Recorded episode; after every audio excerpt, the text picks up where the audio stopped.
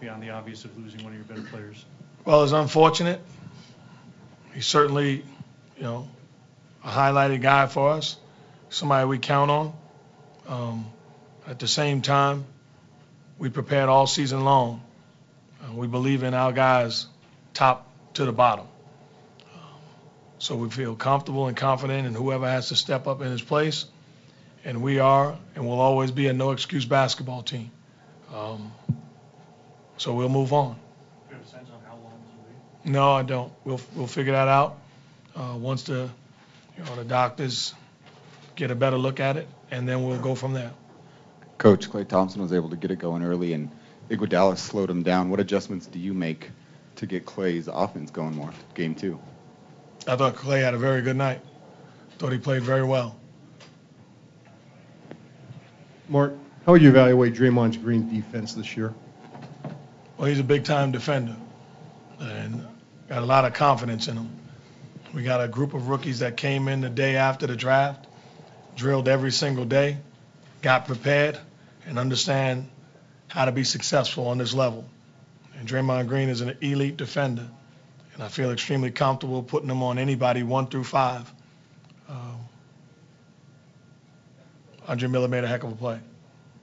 In that situation, last play, does Bogut need to help? Does he need to get over quick, quicker? You know, we all need to react a little better. Andre Miller made a heck of a play. Nothing you could do about it. Coach, how hard is it to prepare for a team like the Nuggets where you don't know which one of their guys is going to be the one you have to focus on in any particular game?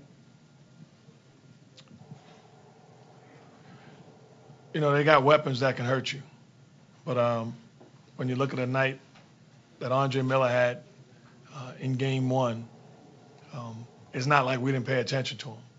We understood each and every one of their guys, their strengths, their weaknesses, how they can hurt you, how they put them in position to be effective. He made plays. Uh, you give him credit. Mark, it, with, without Faried and the Nuggets didn't really get into the game, their usual game, partly because of what you guys were doing.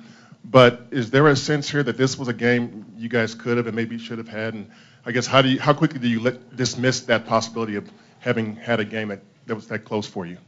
No, I don't. I don't really agree with that. That's a that's a very good basketball team that put together a great season and only lost three games at home. This isn't their first game without Faried, and they won. They got quality guys. They got you know excellent depth, and they hurt you in a lot of ways. We've got respect for them. They won game one, and I won't look at it like you know they stole one or we could have stolen. No, we're two good basketball teams that's uh, in for a heck of a series.